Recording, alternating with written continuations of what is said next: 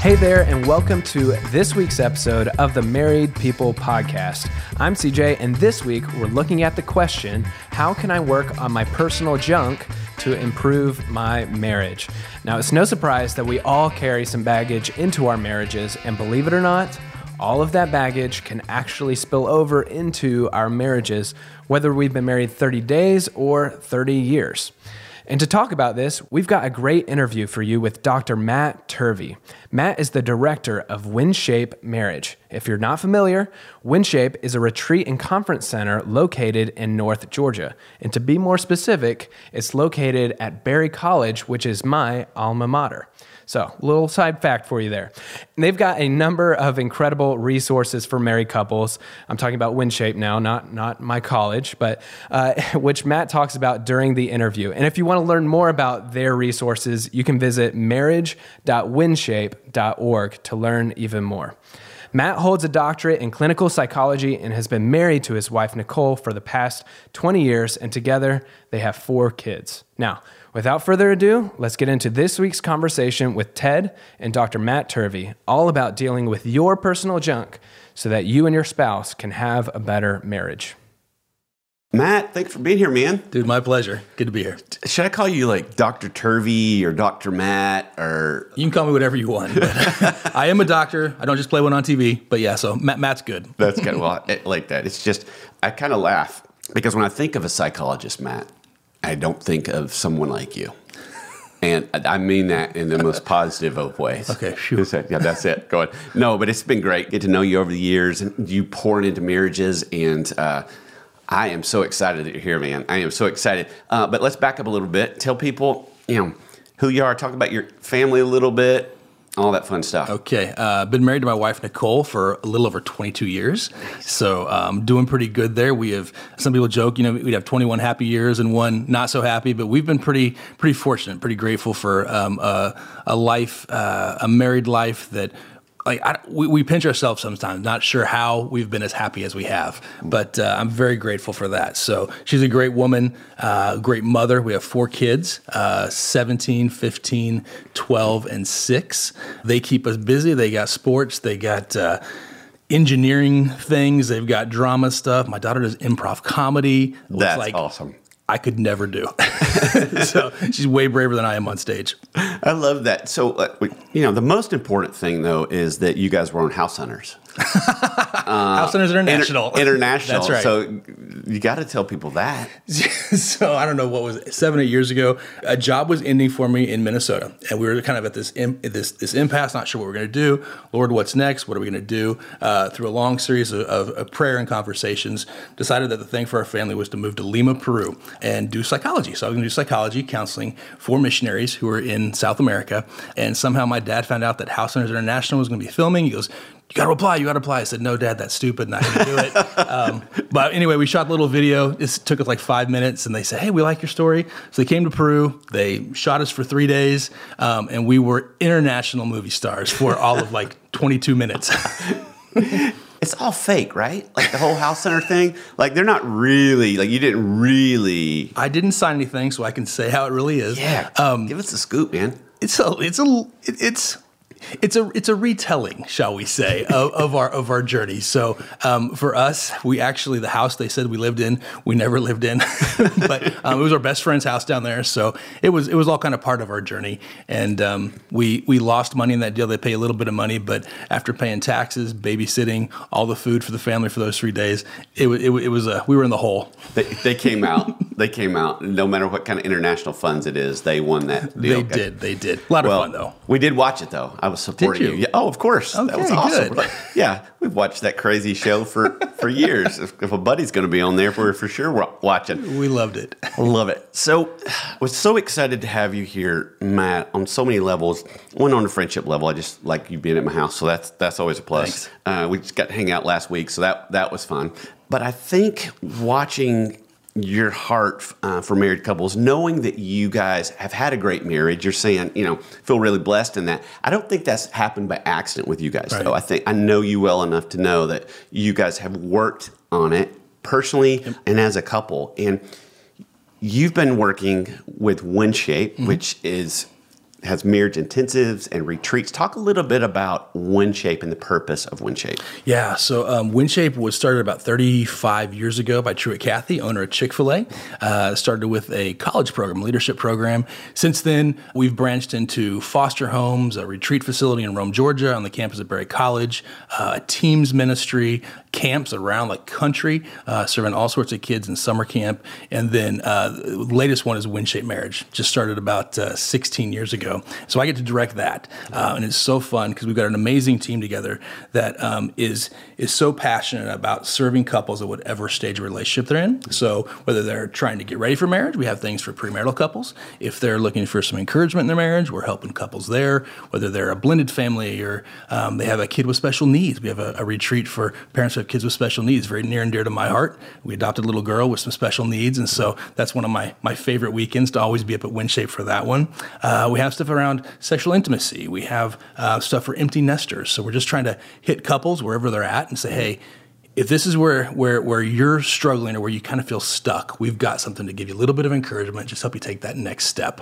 Um, for couples who feel really stuck or who want to kind of find a breakthrough in their marriage, we have our marriage intensives, which are uh, four-day clinical experiences, five couples, two Christian therapists, and uh, up at the beautiful campus at, at WinShape. And that's like, that's the deep dive. I mean, that's the that's the hardcore stuff. My wife and I have been through an intensive ourselves. Um, and I tell you what, like the the power of that experience is is it's it's so hard to describe without going through it, you know? So that's what I always feel like I'm at a loss for words there. But couples there get the chance to look deep inside their heart, deep inside their their their spirit, their soul, if you will, and say, all right, what's really going on? And like, what is keeping me from having the relationship that I always wanted to have with my spouse? And more often than not, we find that it's something, you know, that we bring into marriage from back in the day, whether it's mom and dad, whether it's um, somebody else influential in our life. Um, we bring those, I say traumas with a little t, you know, not trauma with a capital T necessarily, but, but little traumas in life. And trauma is really just the absence of nurture. So if you describe it that way, all those times where we felt like this absence of nurture in our life, that led us to act in a certain way. We bring those maladaptive ways of acting into our marriage, and we got to figure that out and get over that stuff. What are some examples of some lowercase, did you say lowercase t's? Lowercase t, Lowercase yeah. t's. Give me those types of trauma. Because trauma is, yeah. I feel it's a big like word. Well, and I feel like it's been a it's a buzzword a little bit yeah. right now. I don't, you know, I may be late to the dance on that, but it does feel like I'm hearing that, you know, not just from a counseling standpoint, but people are talking about trauma. What is yeah. it? What is it? Tell me the difference between a capital T trauma and a little t trauma. I think most people think of a capital T trauma like a, a sexual assault, a rape, seeing something that would cause P T S D, you know, post-traumatic stress disorder. So seeing a life-threatening situation, whether you're in the military or, you know, you saw something really tragic that, that scares you. Like that's the the big T, capital T trauma. Um, the little t traumas are those things that like you, you're there and you, you go through it and you're not quite sure, like, what did I just experience? And why do I feel this this weirdness in my, in my stomach, in my heart? Something feels wrong about that. Mm. So I suppose for me, even like little t traumas would be things that um, messages that I probably got from my parents mm. that weren't necessarily the message they were trying to give me, but they were the message that I interpreted as a nine-year-old kid, mm. you know, there who says that you got to perform to be loved. Like mm. that, that's my personal story. Like that's that's my mm. trauma with a little t that I brought into my marriage, that if I don't perform, if I'm not the best at what I do or the best husband, the best father, that people can't actually love me. Mm. My parents never told me that. Like that was never the message they wanted to give me, but somehow that was a message that I received. And mm. so for me, that was kind of that trauma that I've had to work through over the years. Because if I ha- if I have to perform to be loved, like there's no room for grace in my life. Mm. And that's been a, a big challenge in my marriage. Was it performing in sports, grades? All, all, all the above, yeah. I mean, I was a, uh, I did I did great at sports. Um, I was I was pretty smart as a kid. I was straight A's through my doctorate, you know. Mm. So like, I actually got one B my entire academic career. You it was loser. in England. I don't even count it. It was so, in England. I don't count it. That's right. Across the pond grades. That Doesn't does matter. not influence uh, your no. uh, performance docket. I love that. No, that makes that makes sense. And like you said, they didn't mean to, right? Yeah, they didn't mean to do all. that. But at the same time, it happened. And. And you said it was absence of nurture that they didn't pick up on. You know, I guess nurturing would have been, hey, buddy, it feels like you get really nervous right before your baseball games. Like, you know that if you strike out that we're still you're still loved, yeah. right, buddy? Yeah. Like, you know what's going on here. that didn't happen. Right. And so... And not all the time. Like I don't want to. I don't want to vilify my mom and dad because oh, they're amazing folks, and most right. people have parents who care for them. Mm-hmm. But they care for them in the best way they know how, sure. and they kind of bring to the table the stuff their little t traumas from their childhood. So they're doing the best they can, and hopefully we're all progressing towards a deeper and greater, more Christ-like love. Mm-hmm. But still, we kind of act out of that which we know, mm-hmm. and so they acted the best out of what they knew. It's so, like I'm screwing up my kids right now as as we speak. Um, but I'm doing the best I can to kind of love them in a way that's mm-hmm. different, I think, than um, the way I interpreted my parents' love. And so who knows what my, my kids' issues are going to be, but they're, they're going to have them at some point. We all we all do. I tell my kids all the time, you know, I've got to give you some material for the counselor. Like I've got to, you know, counseling's good for you, so I'm going to make Amen. Sure I'm doing that. But so you said... We bring these maladaptive behaviors into marriage. So you bring in this thing of, hey, I need to perform and yep. be a good husband. Talk a little bit about bringing that dynamic into your marriage and how that impacted it in good and bad ways. Yeah. Or if there uh, are any good ways.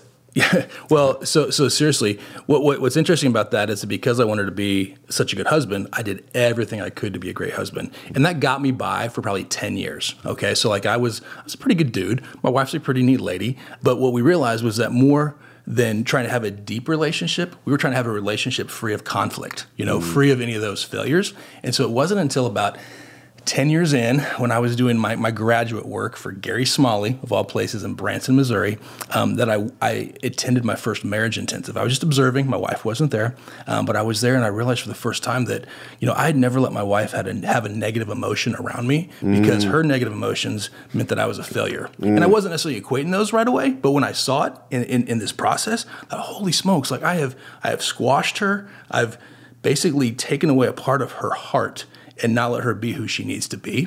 And it was it was a huge eye-opening experience for me. So I came home, and instead of her saying, hey, you know what? Like, the uh, the yard needs to be mowed. Like, I would take that as, you're a loser, you can't mow the yard. She was just saying the yard needs to be mowed. Um, and it was a, I was, I was a mm. failure when I when she said that. So I said, instead of that, okay, I hear you. Yeah, the yard needs to be mowed. And suddenly it wasn't an accusation she had against me. It was just a comment. And so I came from a, a place of health then, and I could actually mow the yard or whatever, whatever the, the situation was, you know, but that was different for me. So what would be your response before health when she said, hey, can you mow the, can you mow the lawn? Jerk. You know, like I just frustrated and absolutely like, why would you, why do you need to bring that up? Like you got your own junk. You got to take care of that. Mm-hmm. And so I was always turning around. I was pointing the fingers at her. I was laying the blame on her. Why would you say stuff like that to me? That's mean. That's rude. You got your own stuff. And so it was always just this, this accusatory posture I took with her mm-hmm. that belittled her, quite frankly. And, it, you know, and truthfully, let's face it, it probably kind of scared her and like made it less and less likely for her to share her heart with me mm-hmm. because I wasn't a safe place for her to kind of open up and be real about what she was experiencing. Yeah, I've got buddies, and it feels like it can be across the board for men, and I guess this can be true for women too, is the only correct emotion is I'm happy and I'm pleased. You know, yeah. with you know, if I've had, got a buddy, and if his wife is not happy and pleased, then he takes it all personally. And I told him one day, I said, buddy, it may not have anything to do with you. She may have had a bad day at work. Yep. She may be struggling with the kids. She just may be having a bad day. How difficult it must be for her to not to be able to have any emotions. Because yeah. he would use her as the barometer of how am I doing, which I think I've done that in the past with Nancy because I'm a performer. I'm wanting to see how am I doing. And the only one is you're trying to be a good husband or a good spouse. It can tell you if you are or you aren't is your spouse. And then, boy, that puts them in a lot of a lot of tough spot. Yeah. So you talked about getting to a place to health. And I want to get there in just a minute because that's where we want to go with this thing is how do I improve my marriage by working on my own stuff? And I've shared this a couple of times on the podcast. Um, when Nancy and I got married, I say that, you know, if you equate baggage to luggage, I brought, you know, a U-Haul truck's worth and she had a makeup kit, right? right? And so I just constantly, you know, marriage, we say it doesn't um, bring out the worst in you. It reveals the brokenness in you. Mm. And I felt like, you know, I didn't feel all these things before we got married. So whose fault is this? It's got to be at least some hers, yep, right? Yep. And so I would just always, I can't believe you didn't do this. I can't this. I can't believe you didn't do this. And my very quiet wife screams at me one day. She goes, what do you want me to do? And I remember having this moment where I didn't have an answer. I didn't know what I wanted her to do. And so that's when I started counseling on my own. Mm-hmm. And I stayed there a really long time. It took a whole long time to go through the U-Haul truck, and I still am going through it to yeah. this day.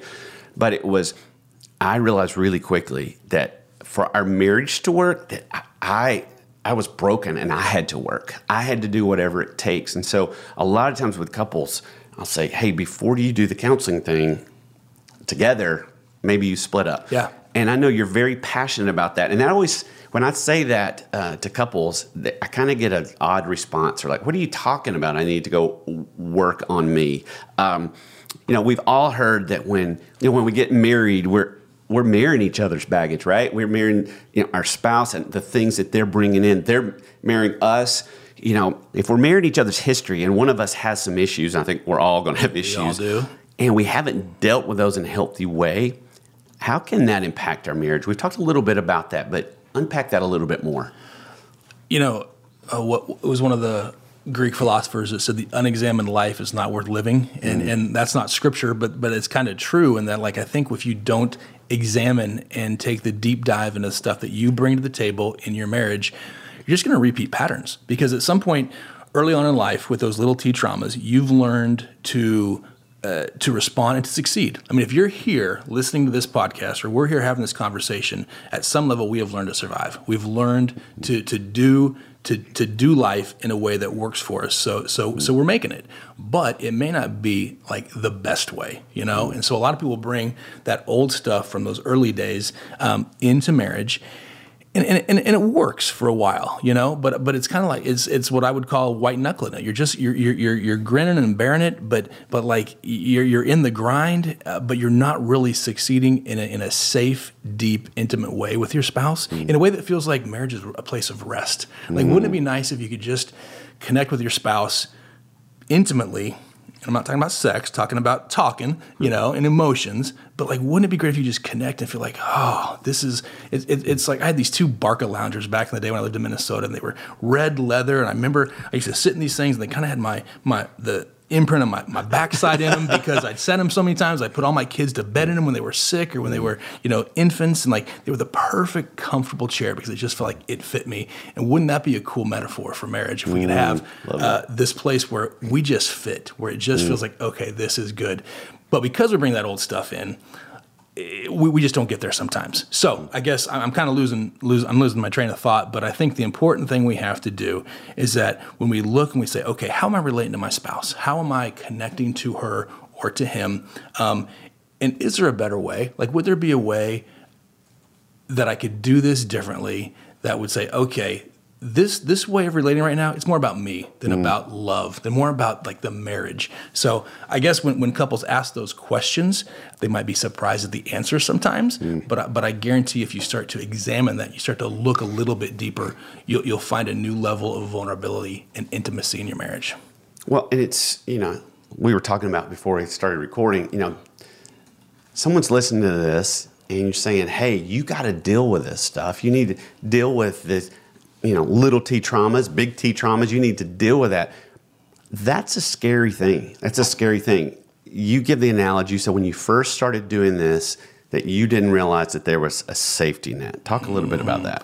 Yeah, I remember the first time I went into counseling, and it was for stuff that I recognized was like a problem in my marriage. But I, I think early on, because I was in, you know, grad school for psychology, like I had a little bit more insight than I think I would have had before grad school.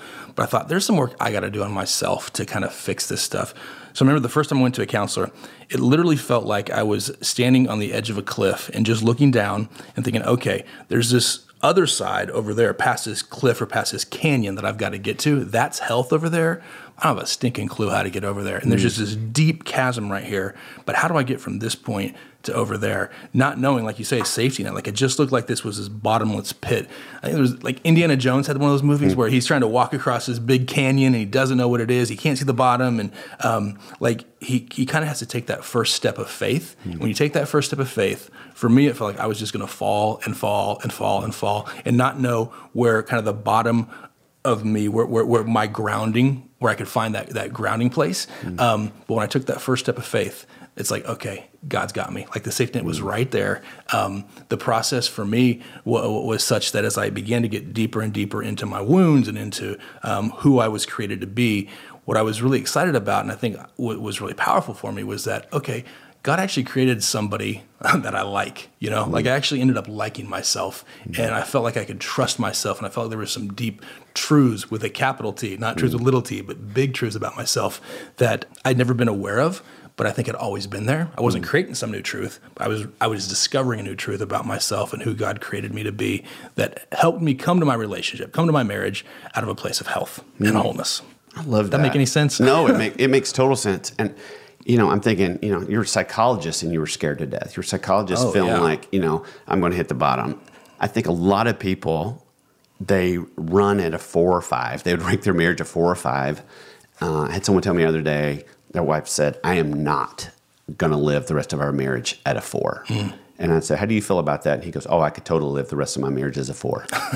He goes, because I just wow. don't, I don't want to deal with all this stuff. Yeah. Because he had lots of capital T's, little t traumas. Mm-hmm. And he's like, I don't want to do this. And she's like, well, if you're staying with me, you are. Yeah. Because she said, I just can't do this anymore. And I ache for couples when you say, or individuals, you say, you need to go to a counselor and they're scared to death. Or men feel like you've just looked at them and said, uh, do you have a Sharpie? I'm going to write loser on your head. Right. When you suggest counseling, I remember working at a church and I, when I started counseling, I asked the counselor, can I come in the back door? Mm. And now, Nancy and I shout from the rooftops in front of lots of people, counseling, counseling. But I never want to forget that moment. I never want to forget, one, I didn't want to do it. And two, I was, I was there was some shame in that. Mm-hmm. Why do you think there's so much shame around seeking help from a counselor? Well, I, I, I'd speak from the, the men's perspective first. You know, I mean, so much of what men want to be known for or who they want to be is like enough. Like we want to be, mm. we can do it. You you want that message from your dad, from your mom, from significant others growing up that you can do it. Mm. And, you know, when you go to a counselor, sometimes it's like saying, well, I guess I can't.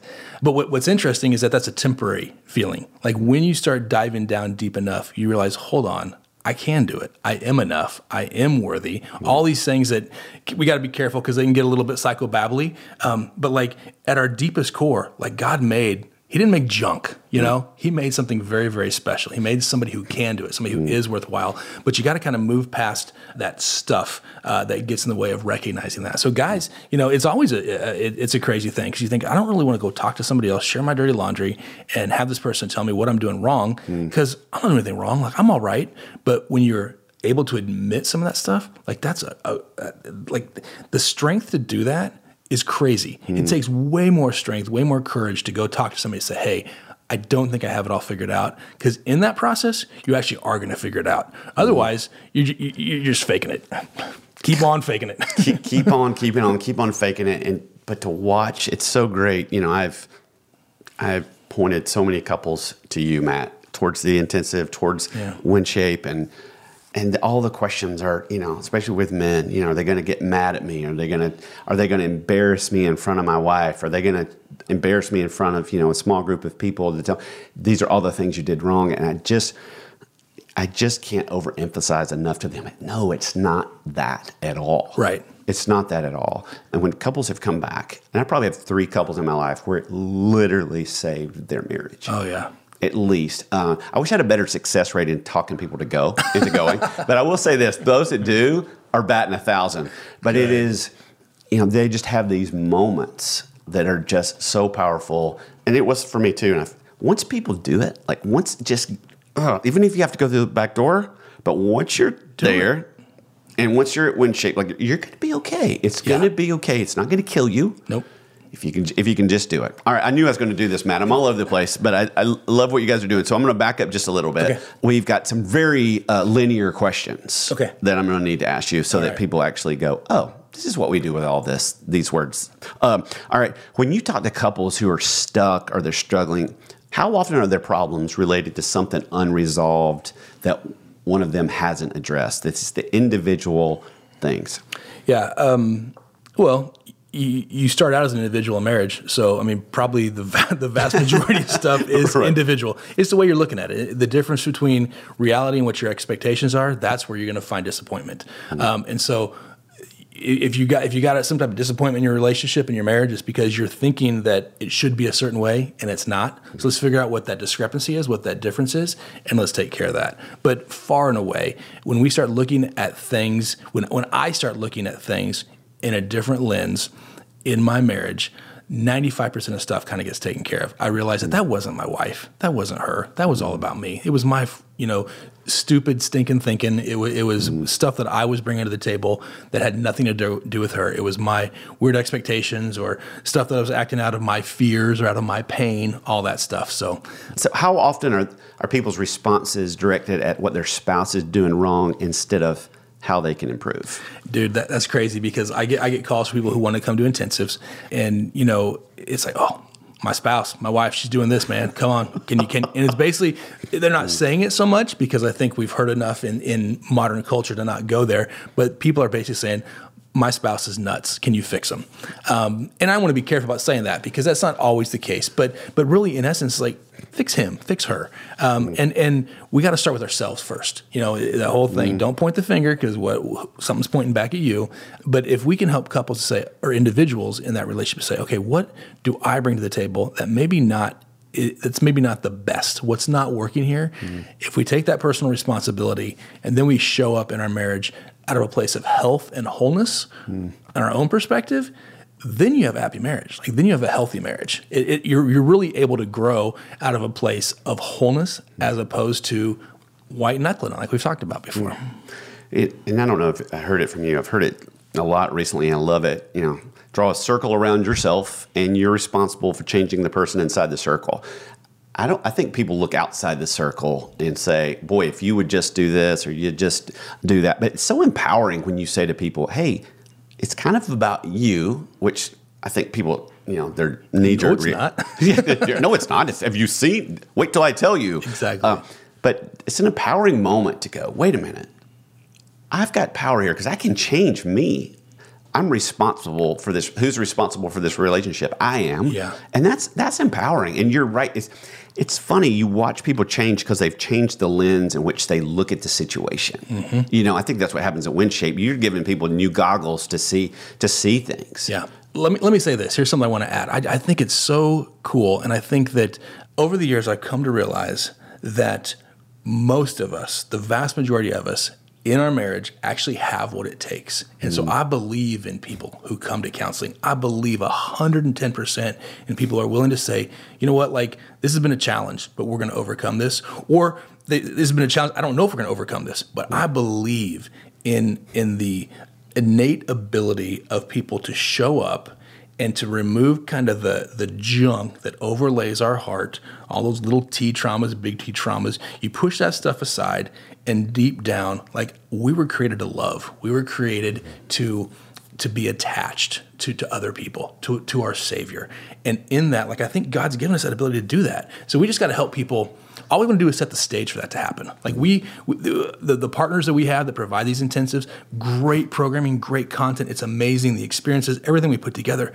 But end of the day, like, the the, the curative, the healing factor, it, it it's the Holy Spirit. It's what's been birthed inside of us from really, you know, from childhood, from from the moment of our creation. Like, that ability to connect is there. And so I may be sounding all, all frou-frou and no. hugging a tree, but like I, I just believe in people. Um, and it's kind of like people ask, hey, Turvey, how do you how do you sit and listen to people's problems all day long and not, you know, um, go to the bottle or, or, or right. whatever? It's because I believe in people who, who, who are willing to be vulnerable and who are willing to say, we're, we're going to take steps to change this. Like, mm. I, I have absolute confidence and hope and faith in everybody coming to me that we can get through this.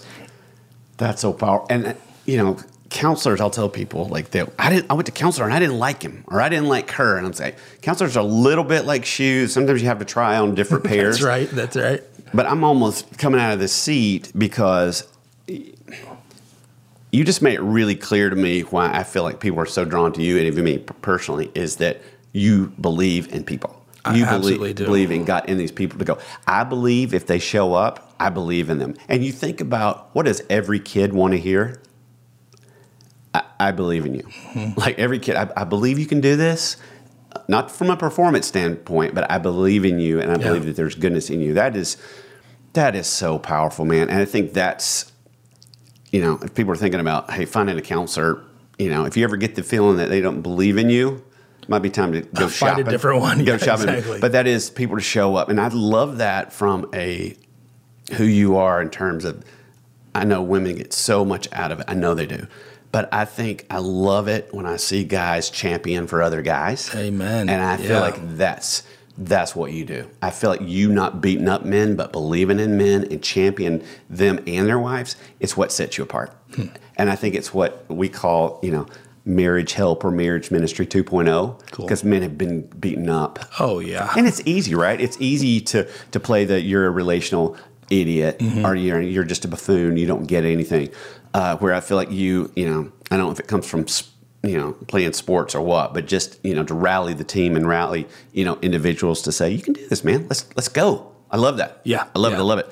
All right, Matt, you know, you do believe in people and Absolutely. I think, and you believe in the process and you believe when those two things, you know, coincide, when they collide, when somebody shows up to show up for their lives and show up for themselves individually, that things uh, can change. Talk a little bit about... You've got a program called Prodigal Love, you know, so it takes a deep dive. What does that look like? Yeah, uh, I'm super excited about that program. That's the first time we've done a, a marriage experience for individuals. Okay, all our marriage retreats for years have been you and your spouse come together, um, and and and that works. I mean, that's awesome. But I think, like we've been talking about, there's times where you got to do some of your own stuff first before you can really show up and be in that process with your spouse.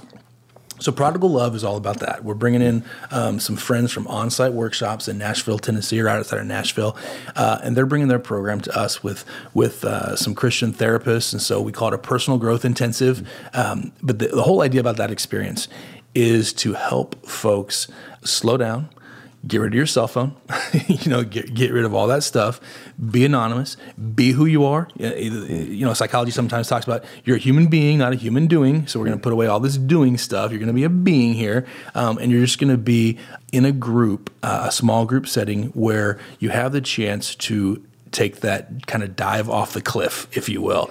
And what I can tell people is that while the, the that, that cliff diving may sound like a scary experience, the the folks who will facilitate that experience and lead you through it are incredibly safe. And when you know that you can trust someone, you know that they're safe and they're not going to let you go. They're going to they're going to walk you through this process. They're going to take that dive with you, actually. These are people who've done their own work in very substantial ways.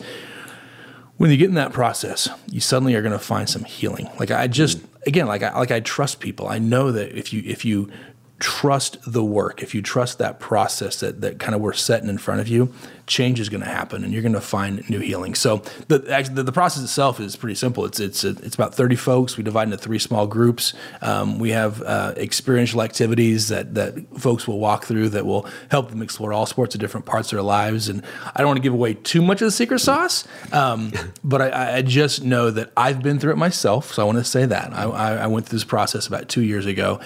And I can tell you it was the first time in my life where I felt the grace of Jesus like in my gut, like mm. in a way that I had never experienced before. And um, it was powerful. So I, I'm hoping we can recreate a sense of that experience for individuals that come to Prodigal Love. I love that. You know, talked about trauma. I feel like sometimes people stay away from counseling and they stay away for something that you're talking about because it feels like it's going to be traumatic. Mm, yeah. And I think sometimes, you know, I'm going to a counselor now, and she talks about, hey, it can be traumatic to talk about yeah. the trauma itself. Yeah. But what she's put around my life and what she puts around the process is the safety. Yep, yep. You know, and there's been times she goes, oh, no, we're not going to talk about that today. That we, we can't get to the end of that. I can't make you feel safe on the other side of that because we don't have enough time. Right. But that takes a pro, right? Yeah. Everyone's fear is, oh, what's it going to feel like when it bring it to the top? Will it kill me?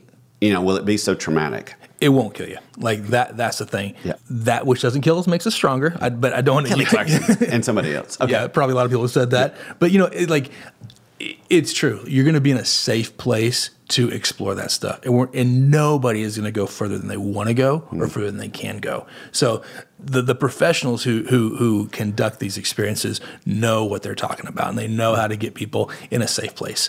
So I, I would encourage people, don't be afraid of the stuff. I mean, it's not going to be easy. I'm not going to promise that it's going to be easy. I'm going to, in fact, I'm going to tell you it will be hard. I'm going to tell you that um, there will be some work. There will be some tears, but like you, you can do it.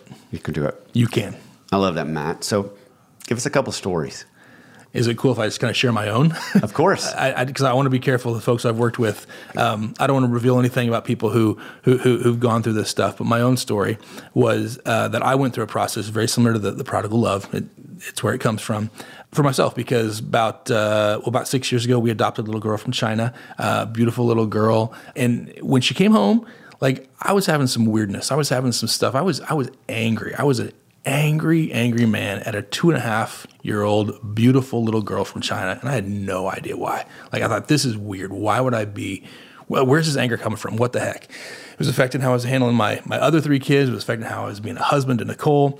And so in, in the kind of the process, I found I found uh, Onsite, who, who's bringing the Prodigal Love to, to WinShape. And I said, I'm going to go experience their program. So I went, and not once in the week-long experience did we talk about me as a dad. It was really interesting. I thought, when are we going to talk about me as a dad? That's why I'm here, y'all. I'm here because mm. I'm angry at this girl, and I don't know what's going on. But instead, we started going back. We started looking at um, the messages uh, that I had received in life early on. And what I began to realize was that this whole idea I talked about earlier about me being loved for performance was there. So in, in this one example of an, of an exercise that we did, I, I, I was talking to different people, and we asked other people to, it's called psychodrama. So you ask people to kind of play a role for you, and you get to talk to them. So you just relive some experiences early on in life.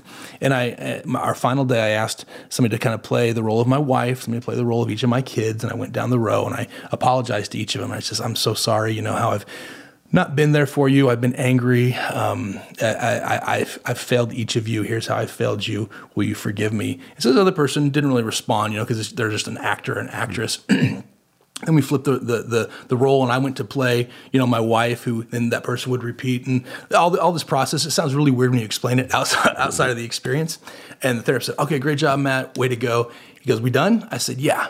And I said, "No, hold on, we're not done. Can I ask somebody to play Jesus? Can I bring somebody up here to to be Jesus for me?" So I remember sitting, you know, Indian style on the floor, and this other person's over here sitting cross-legged over here, and we're talking, and I apologized, I remember, to Jesus for, for failing. And that was always the message that I got from childhood, that I was kind of a failure. So I said, "Jesus, I'm sorry for being a failure." Said all that, we switched roles. I went over here to play Jesus, talking to, to little Matthew. And Jesus said to me, he said, "Matthew, I hear you. I appreciate your, your um, confessing all these things and saying you're a failure. But you know what, Matthew? Says, I delight in you." Mm. And when I heard myself say that to me, coming from Jesus, like that changed everything, man. Like when I heard Jesus say, "I delight in you," it was the, probably the first time in my life when I knew that I knew that I knew that there was grace for me. Mm. And when I experienced that grace, I became a better husband, a better father, a better boss, a better colleague. It, it literally changed everything, man. Because I came, I was able to act out of a place of, of grace and wholeness and redemption, as opposed to this this person who's trying to measure up, who's trying to take care of everything on his own. I wasn't anymore. Like, I've got it. Like, my foundation is set. Jesus delights in me. That's what I had to hear. When I heard that, absolutely everything changed for me. Because what was the two and a half year old bringing out was she having a tough time, and you're frustrated yeah. because I'm not, if I was doing this better, she would be okay. Like what, what yeah. button was that pushing? So it, it was like with my, with my bio kids, we just connected, you know, it was just always there. It was easy. It was natural, no big deal. But with our little girl from Maya is her name. Like we'd try to connect. We'd try to have these moments, and I just get this blank stare. And I'd like, I'd, I didn't know what was behind the blank stare. I'd, I wanted to shake her, say, well, like, who's in there? What's in there? Can't do that to a kid. Can't do that to anybody. But like, I, I just, I said, like, who are you? What's going on? Why do you not respond in the same way that these other kids do? Mm-hmm. And that just, it, it, it killed me. And, and mm-hmm. I saw my wife with the same experience. You know, we, we just didn't know what to do. We were at wit's end, and not knowing what to do drove me to anger. It drives some people to depression, you know, but mm. for me, it drove me to anger. And I said, this can't work. It can't. Why would anybody be mad at an infant like that? Basically, I was mad if she, she you know, went in her diaper. Like kids are supposed to do that. you know? mm. But for me, I couldn't control it. Mm. So out of control, not connecting, completely confused, a, a new thing. Didn't have a clue what to do with that. Mm. So it's like, hey, when that button gets pushed, for you, it's anger. For the, another person, it may be, hey, I'm going to get really, really quiet. I'm going to disconnect from her. Yep. No one's going to notice quite as much because, you know, I'm a little bit quieter, but at the same time, I'm I'm stopping. Absolutely. Or somebody may be, you know, I'm going to work longer, whatever. But for you, yeah, it could be alcohol, it could be drugs, it could be porn, it could be overwork, performance, whatever it is. Mm. And for me, because I'm I tend to be more active and try to control stuff, mm. it was okay. I'm just going to get angry. I'm going to try to control her and tell her what she needs to do and make her do it. When she doesn't do it, it frustrates me more. On and on and on. That cycle continues. So I had to get out of that deal. Mm. That's so powerful. So we always, on the podcast, we want to give people one simple thing.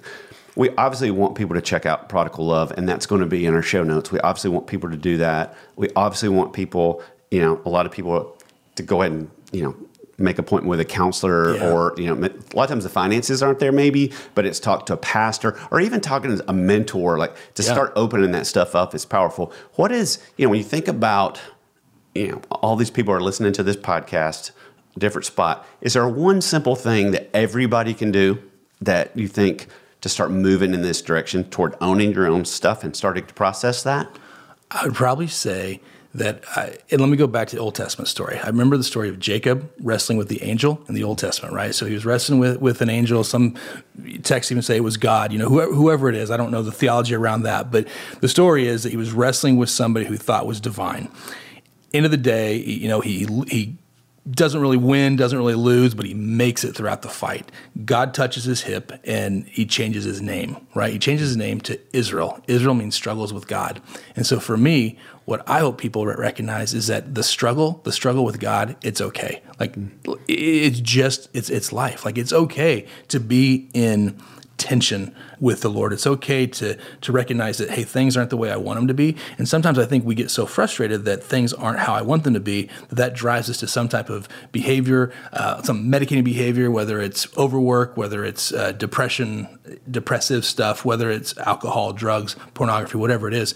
People need to recognize, I think, that, hey, it's okay sometimes to be in that struggle and say, what's that struggle about? Like if you can start to just shift the lens and say, what's going on? Like, why am I doing this over that? And if you start asking yourself that question and looking inside your heart, I think you might begin to find a different answer. So does that make, yeah, like edit, edit this feel, out, does that make any sense? Well, when, it's when, when I you say feel that, something like my reaction is not matching the situation, like what I'm doing, or this, this internal angst, or I'm doing something that I want to do. You're saying, wait a minute, it's okay not to be okay. Just pause yeah. and go, what, what is this? Yeah. Like what is really happening that I'm getting frustrated with the two-year-olds, or, you know, we just stopped at a nine-year-old and eleven-year-old girls, yeah. and they're very, very different. Yeah. And the oldest one is she's hurt and she's um, and she's angry.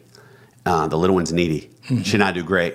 You're needy? Great. I love to meet needs. You got it. You need a hug? I'm your man. Yeah. You need encouraging? I'm your guy. You want to go to the father-daughter's dance? Let's go. I'll twirl you around. I'll come to the front door, knock on the door. We'll go. It'll be great. The oldest one is angry mm-hmm. and disrespectful mm-hmm. and all these things. And it is, wow, if this is ever going to make me love like Jesus, yeah. I, I, my response has to be my response to him instead of my response to her behavior. Because as long as I'm doing that, but I hear from you is to say, when you feel that, don't run from it, look at it, and go, what is what is this? Recognize, and you'll survive, right? Absolutely. It won't kill you. It won't. Recognize it's part of the struggle. And then say, all right, mm-hmm. Lord, create in me a clean heart, you know, mm-hmm. guide me. What's my next step? Give me wisdom. Make my path straight. All those, all those prayers, I, I, I, I'm always comfortable with a prayer for wisdom because I always think God will answer that prayer. Mm-hmm. And so what's the wisdom that you need in your life right now in this situation? Go to him. I think he's there. But it does take this moment of stopping and saying, all right, what's What's up? What's going on? Maybe it's more about me than about mm. the outside situation. And when you ask that question, you can actually control your response as opposed to feeling like the world around you is beating you up. You can mm. suddenly say, hold on, what can I do in this situation? And then you have a, a better perspective, a healthier perspective, and you feel empowered. And quite frankly, once you kind of feel that empowerment and that ability to change and be uh, a change agent in your own life, it's a, you're gonna, you're gonna come to life in a very different way. I love it. Well, I'm glad you got to be Matt, or Doctor Matt Turvey. I, I get, I love the fact that you got to be Matt to a lot of people today, buddy. Thanks, man. I love that. Appreciate uh, you. You know, people are driving and maybe they're hurting and or they're running, going, trying to figure out life, trying to figure all this out, and you've got somebody going, "You can do this. You can do this." Because I know if they were here, you would be dancing up and down going, you can do this, you can do this. So thanks for doing what you do. We're going to put sh- in our show notes, we're going to put a link to WinShape Retreats, which you said is Berry College. in Rome, Georgia, with the marriage intensives. We're going to put a link to Prodigal Love if someone's interested in that. And just thank you for doing what you do, buddy. I cannot tell you, I'm an evangelist for, for, for WinShape and what Thanks, you do. Man. So uh, I know that a lot of families and generations are going to be impacted. It goes uh, both ways. Forever. So thanks for being here, buddy.